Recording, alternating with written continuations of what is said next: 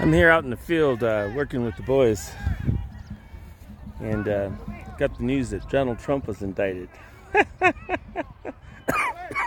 the tomfoolery of the uh, justice system in the United States is quite shocking because they know they can't win. Instead, they just indict. When the president's son and him were involved in bribery scams in all places in the Ukraine, when all of that comes forward and is forward, then they use the Justice Department to do something really dirty.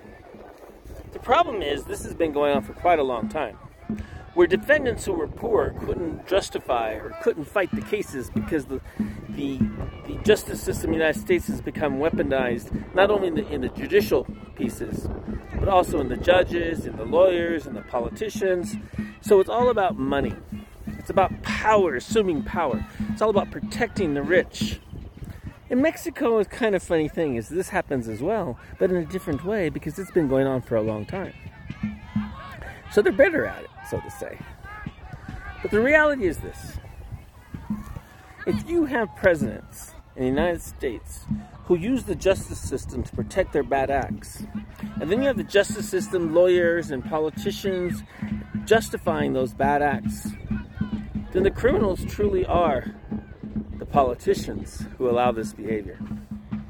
No different than any country in the United States has become nothing but a losing, losing power. That happened to the Romans, right?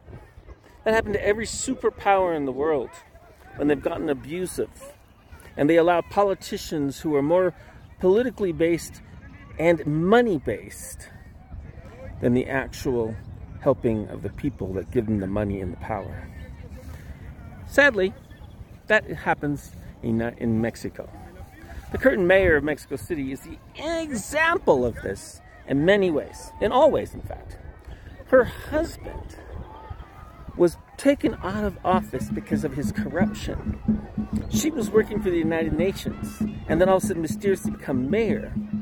AMLO at the same point had the same problem where he couldn't get into office, but he served the purpose of the globalist who gave him a little bit of political power.